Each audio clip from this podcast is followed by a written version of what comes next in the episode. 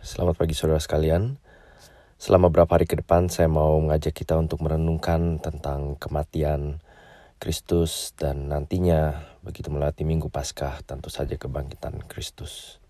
Kalau saudara perhatikan keempat Injil yang menjabarkan kehidupan dan pelayanan kematian dan kebangkitan Yesus, entah itu Injil Mark, Matius, Markus, Lukas, dan Yohanes, saudara akan menemukan bahwa keempat Injil menempatkan uh, porsi yang cukup besar di hari-hari terakhir sebelum Yesus menyerahkan dirinya untuk disalibkan dan dan mati bagi dosa-dosa manusia.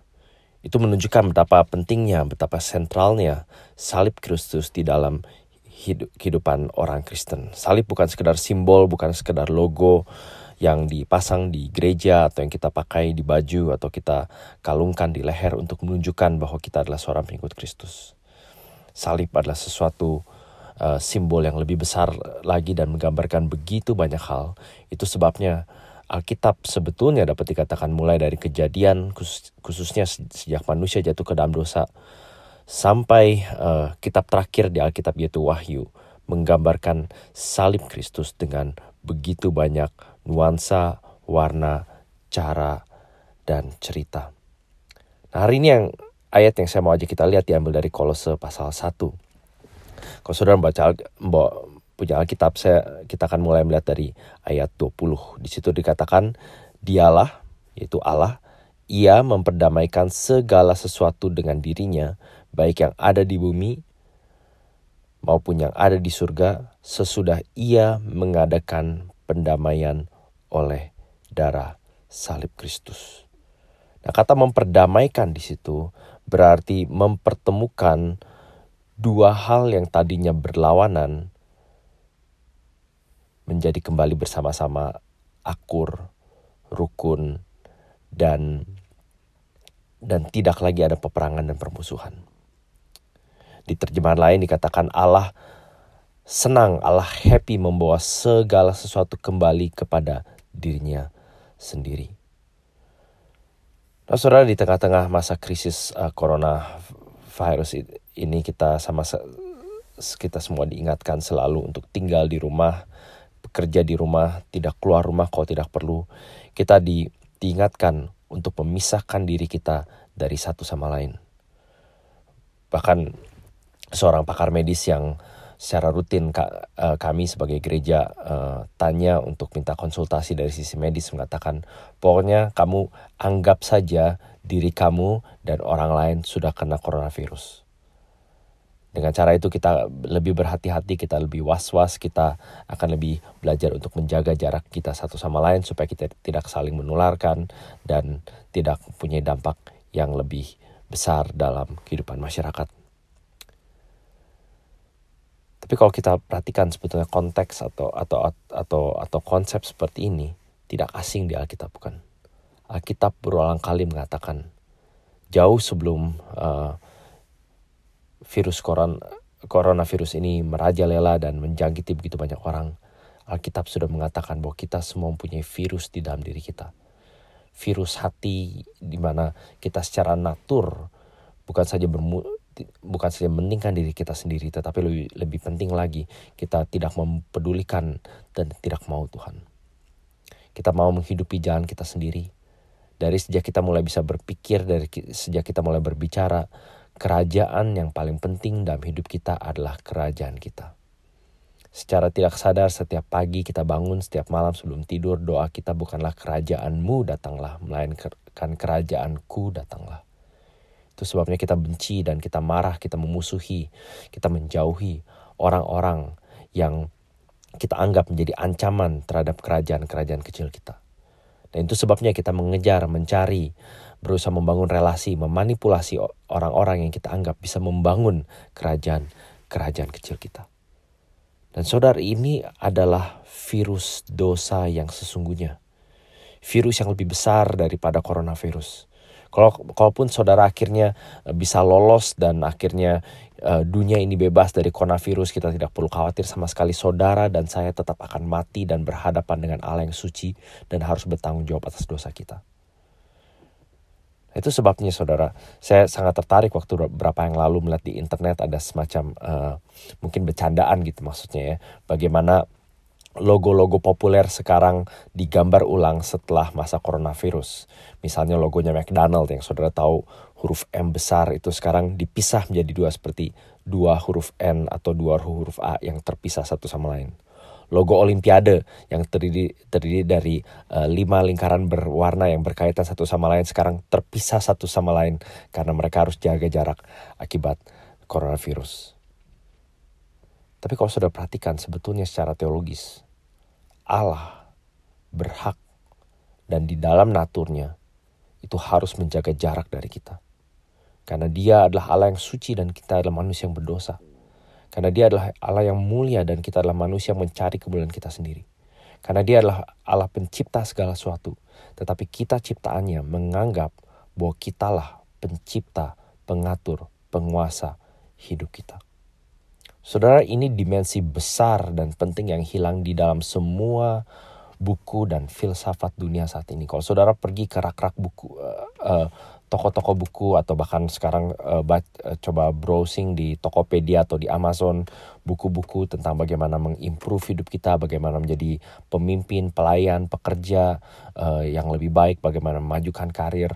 Saudara akan menemukan banyak hal yang membantu, banyak hal yang saya saya yakin kita uh, perlu adaptasi tentunya di dalam konteks kita melayani dan bekerja. Tetapi satu dimensi yang hampir tidak pernah dibahas, dikupas atau diperhitungkan adalah apa yang Allah pikirkan tentang kita, kehadiran Allah. Pendapat Allah tentang manusia. Biasa yang digambarkan adalah manusia yang memang berhak untuk mendapatkan kebahagiaan. Manusia yang at, ataupun kalau kalaupun manusia tidak berhak mendapat kebahagiaan, manusia yang harus belajar untuk mengembangkan dirinya sendiri, menjadi manusia yang lebih baik, memberikan dampak bagi masyarakat dan seterusnya dan seterusnya.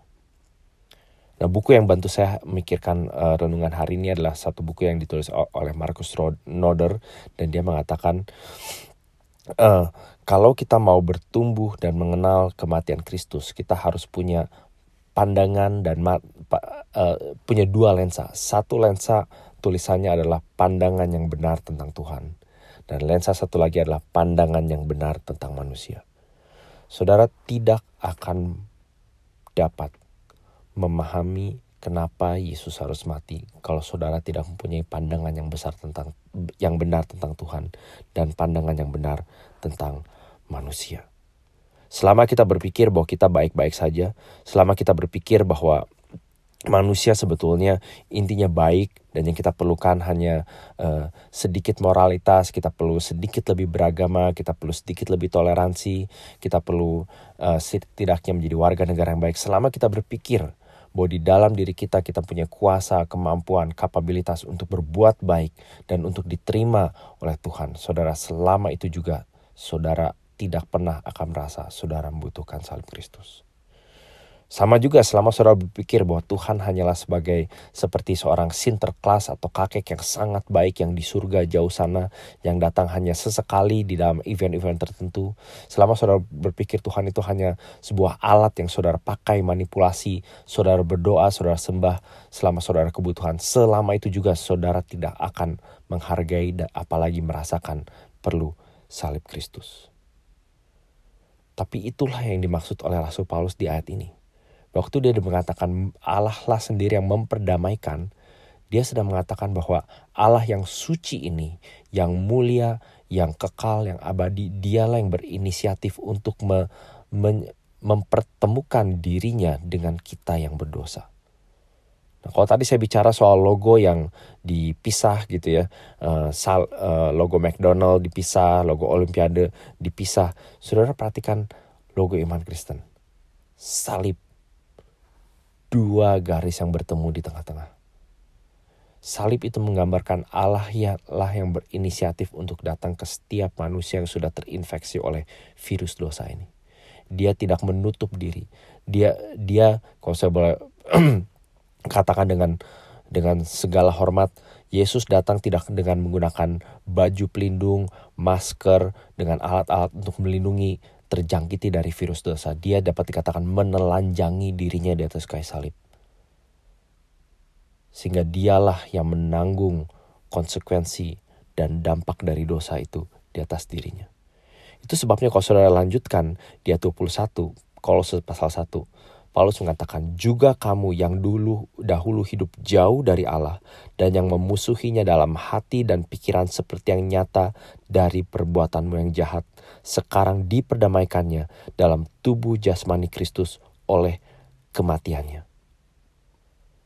Saudara penting untuk kita mengingat bahwa kematian Yesus adalah satu-satunya yang bisa menyatukan, mempertemukan antara Allah yang suci dan manusia yang berdosa.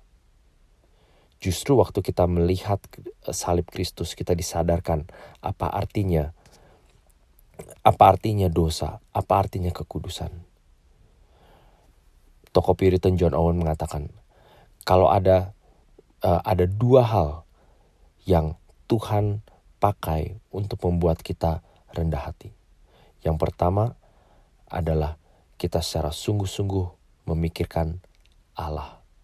Dan yang kedua, kita secara sungguh-sungguh memikirkan tentang diri kita sendiri. Kita sungguh-sungguh memikirkan Allah di dalam kebesarannya, kemuliaannya, kekudusannya, kuasanya, keagungannya, otoritasnya dan kedaulatannya. Waktu kita memikirkan Allah yang sedemikian, lalu memikirkan diri kita, kelalaian kita, keberdosaan kita, kebobrokan kita, keegoisan kita, ketidakmauan kita untuk diatur oleh Allah. Maka kita menyadari di luar salib, saudara dan saya tidak punya pengharapan sama sekali. Saudara, kalau kita mau belajar menjadi orang Kristen yang bertekun, yang humble, kita tidak bisa melihat ke dalam diri kita sendiri. Justru kita harus melihat keluar dari diri kita dan melihat kepada Kristus yang Allah telah berikan untuk mempertemukan dirinya yang suci dengan kita yang berdosa. Itu sebabnya kalau saudara melihat apa yang Paulus katakan, tadi saya baru membaca ayat 20, 21, 22. Di ayat 23 Paulus mengatakan, sebab itu kamu harus bertekun dalam iman, tetap teguh, dan tidak bergoncang, dan jangan mau digeser dari pengharapan Injil. Kalau saudara dan saya mau belajar semakin menghargai, mengasihi Tuhan, mengasihi satu sama lain, kita harus sama-sama mulai dari kaki salib.